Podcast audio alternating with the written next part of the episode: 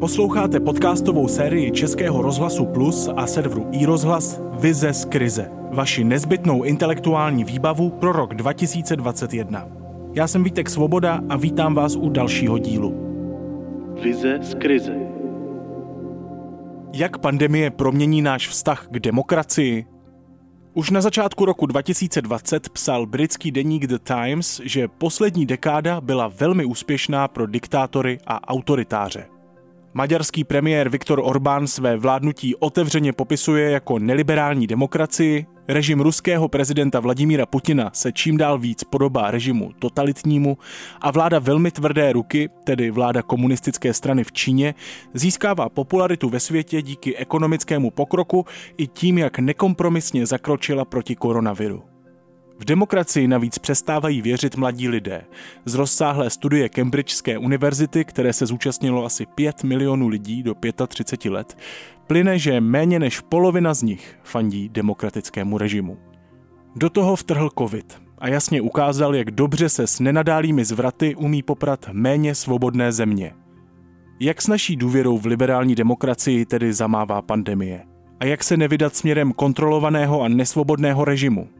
Podle novináře, filozofa a držitele ceny Rudolfa Metka Petra Fischera se pro pochopení možných následků musíme vrátit do 18. století za francouzským osvícencem Voltérem. Poslechněme si jeho vizi.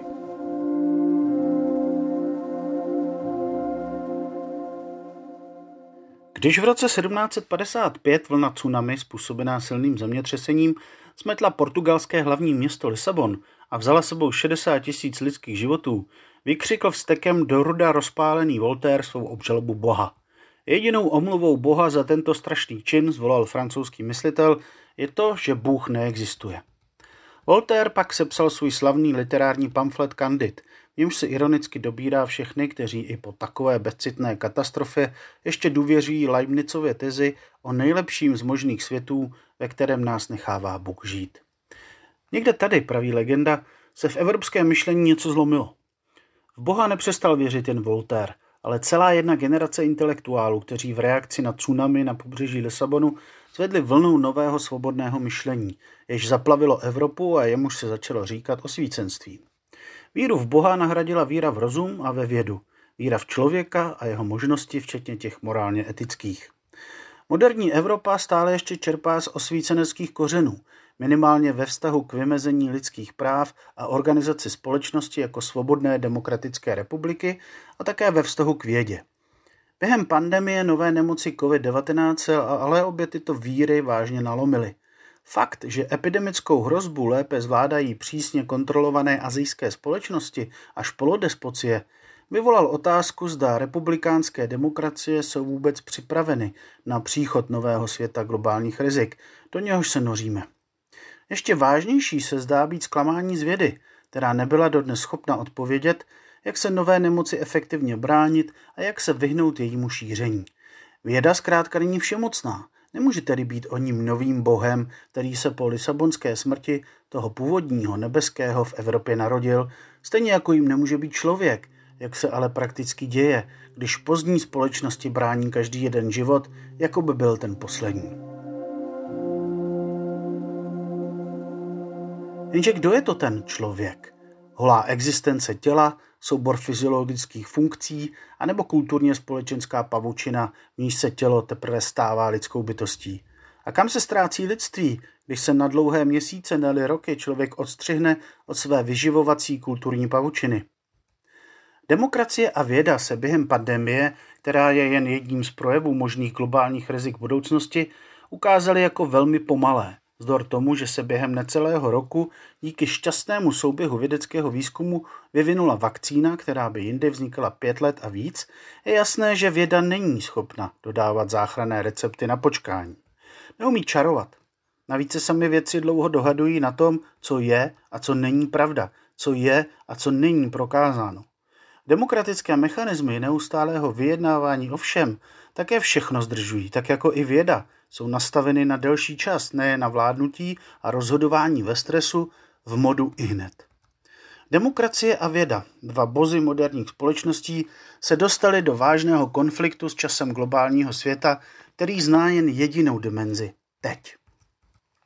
Co se s tím dá dělat? Můžeme každý napsat svého protivědeckého a protidemokratického kandida, o což se snaží všichni ti blázniví tvůrci a zastánci spikleneckých teorií, podle nichž se mocní tohoto světa údajně usilují skrze vymyšlenou nemoc a vlády jednotlivých států o ovládnutí a kontrolu jednoho každého z nás. A nebo se dá přistoupit ke změně systému a naopak nastavit dokonalejší neliberální způsob společenské kontroly, němž jde všechno relativně rychle a hned, protože ovšem de facto rozhoduje jedna jediná vůle. A cesta třetí? Což pak není ještě alespoň jedna třetí možnost? Existuje. Totiž vytrvat na současném a trpělivě vzdor zrychlujícímu se času pokračovat v dědictví osvícenství, ve vědeckém i v demokratickém optimismu, jak to na začátku prosince 2020 v projevu v Bundestagu sformulovala německá kancléřka Angela Merkelová. Věřím v sílu osvícenství, řekla Merkelová. Za to, že dnes Evropa stojí tam, kde stojí, musíme poděkovat osvícenství a víře v to, že existují vědecké poznatky, které jsou reálné a kterých bychom se proto měli lépe držet. Rozhodla jsem se v NDR ke studiu fyziky, protože jsem si byla zcela jistá, že i když lze mnoho věcí zrušit a změnit, tíhu ne, ani rychlo světla a jiná fakta také ne.